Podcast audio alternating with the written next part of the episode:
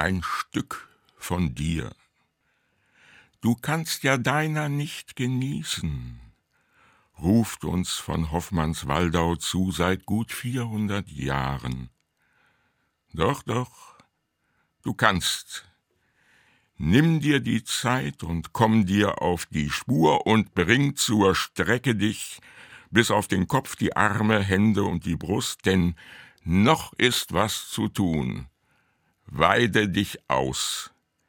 Zerlege dich vom Nabel abwärts mit der dir eigenen leichten Hand, dann das Beste aus der Lende kundig lösen, filettieren, ganz leicht klopfen, von beiden Seiten schmoren, nur ganz kurz, dann milde würzen und als Garnitur ein frisches Lorbeerblatt.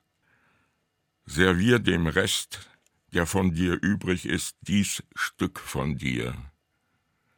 Und sei dir dankbar, du.